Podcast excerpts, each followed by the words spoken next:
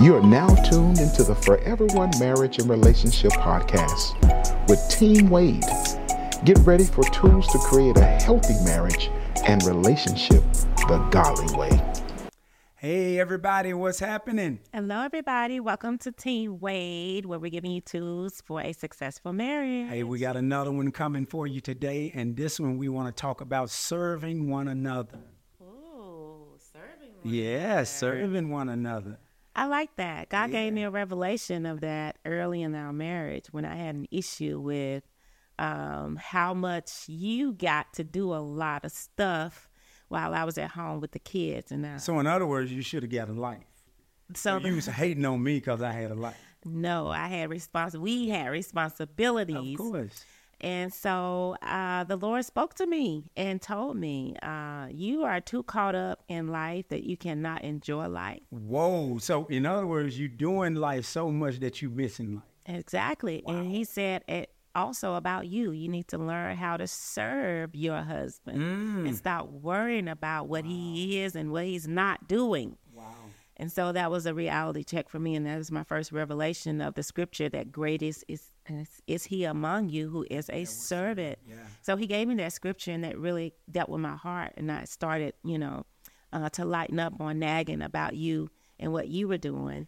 Hallelujah. And started focusing more on how could I serve you. And that was very humbling. And that was Yeah. very hard to do because I felt like I was getting the shorter end of the stick until that revelation came that I was the greater one. Well, but that that is the very thing that we want to talk to uh, all of our uh, audience here today. We want to let them know. Just imagine how amazing your marriage would be if the focus is out serving each other Yes. to serve your spouse. And I'm gonna go back to that. I thought I was the greater one, so I wasn't missing out on anything. So No, where you got the revelation I that the revelation. greatest serve. that's right. The the recipient is not the greater one; it's the one that's serving that's the greater Mm-hmm. one. And so, but you got to have that revelation and not feel like you're being taken advantage of or somebody's getting over on you. Yes. Because that's the thing. And I wanted to read a scripture out of Galatians 5, uh, 13 through 15. Mm-hmm. And it says, For you, brethren, have been called to liberty. Only do not use your liberty as an opportunity or as an occasion for the flesh, but through love serve one another. That's good. For all the law is fulfilled in one word, even in this, you shall love your neighbor as yourself. Mm-hmm. But if you bite and devour one another, beware lest you be consumed by one another. Wow. So you got a lot of marriages that are being consumed by each other because they refuse to serve each other. Um, Everything needs to be my way, my, my, my.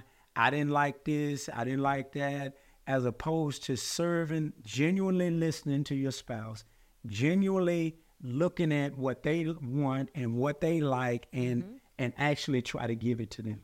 What would a marriage look like if each partner did that? man, that takes a lot of humility. Oh, Um, and one of the things we know always gets in the way of a healthy marriage is selfishness. yes. And so you can't have selfishness and humility at the same time. They they both can abide in the same space. Exactly. Just like light and dark. Exactly. Yeah. And so if if you ask that question, I feel like that would be healthy marriages, but it takes a level of humility. Which what you're saying is you got to die to yourself. You have to die to yourself. You can't be the focus anymore. oh, come on. Come Yeah, on. yeah. You can't be you can't allow the focus to remain on you, what you're not getting, what they're getting and Yeah. you know, and so it takes a level of humility. So It's really the mind of Christ because he said, "Let this mind be in you that was also in Christ." mhm. So he didn't even focus on himself; he focused on us, and that's how our marriages should be. That if I try to outserve you and make sure that you're getting the things that you want, and you in turn do the same to me, our marriage is better. man, that's a recipe for success. Yes, it is. for for my spouse to focus on my needs or t- for you to focus on your spouse's needs Yeah. and your spouse focusing on your needs then no needs will go unmet Yeah. you know uh, and so that's a recipe for success But you know what I found out? Most people think if I'm so busy giving you what you want, I never get what I want. right But somebody need to start it out. Somebody need to sow the seed 1st mm-hmm. Because the Bible says, except a corn of wheat fall in the ground and die, it abides alone. Mm-hmm. So in other words, it have to the seed must give itself to the ground in order to multiply itself. That's good. So if you give yourself in serving your spouse and then really believe the principle and the law of sowing and reaping, mm-hmm. you would reap what you've sown, and the harvest is always greater than the seed that you've sown. That's good. That's good. So let's give them some practical things of how to serve your spouse because I think um, people may say, okay, well, I get that principle, but what does that look like for you know our marriage, and what does it look like for us individually? So let's give them some practical things. Well, I mean, I I can only use practicality from our experience. So, like for me, I listen to my wife, and so the Bible tells us as husbands to dwell with our wives according to knowledge. So I listen to you. The things that you're thinking about, the things that concern you, I try to make them concern me.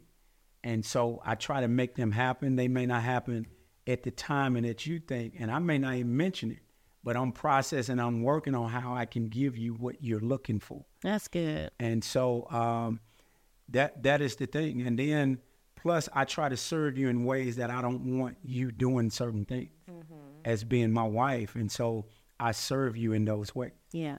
And, And so you do the same. and I do the same. And so you have to to first be a uh, intented intentional about listening to what they may say. Yep. So say for instance, if you know y'all just talking and, and just or at dinner and they make mention, uh, oh, I really like that that purse, or I really like that uh, outfit, or or I would my friend told me they were going on a trip and I would love to go on a trip, or you know my friend told me, you know, so so being intentional about listening Yep. to the things that they are desiring and and be uh, willing and have a desire to give them every desire that they want. You know And what I mean? That's reasonable. For yourself. I mean, because you may have been saving money for you some shoes, but then you heard she wanted the purse, and you sacrifice and give it up for for the sake of what they ask for. Absolutely. And so even uh, things around small things, not expensive things, things around the house. Uh, for instance, you know, your your spouse, you know, is doing the laundry a lot. So you take on that responsibility. Or like what you do, you fold my clothes for me. Mm-hmm. You don't have to do that. See, a lot of times there are things that happen in marriages. Somehow we've been convinced that people are obligated.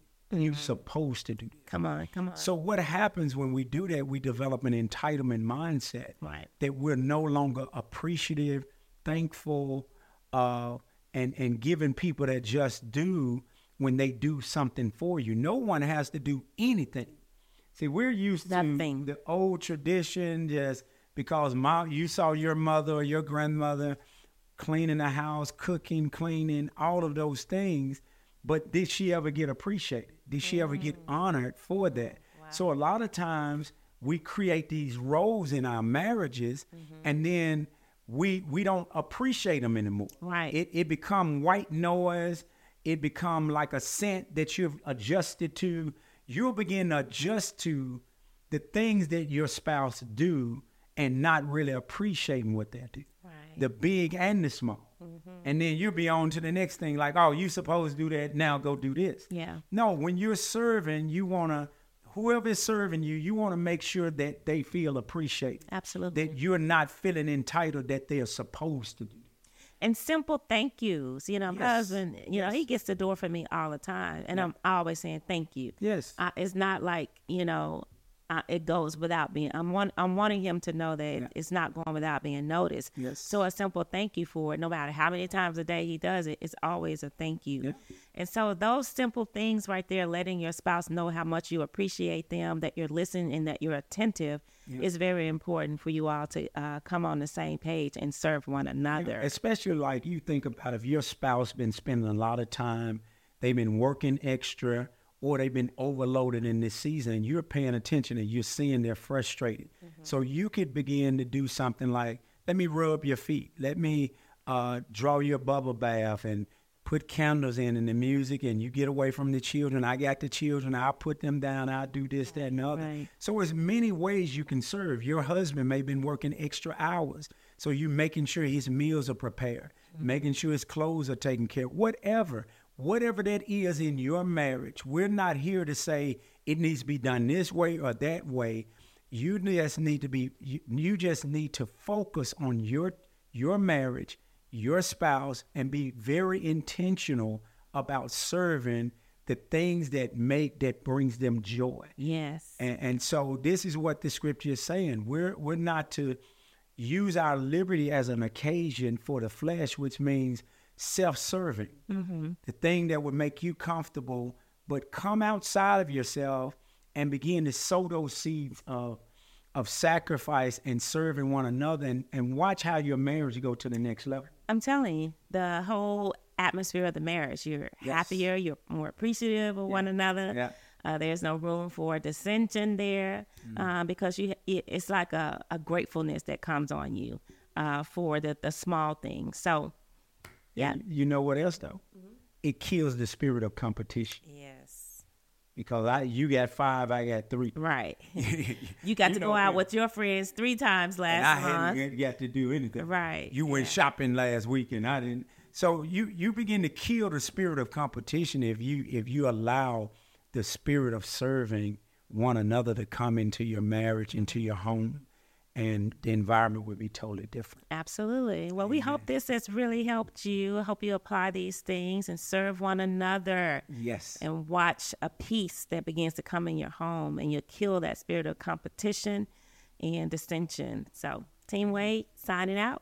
Amen. Don't forget to like, comment, share, and make sure you hit that bell so you can be notified every time we're bringing some content. Team Wade signing out. God bless you.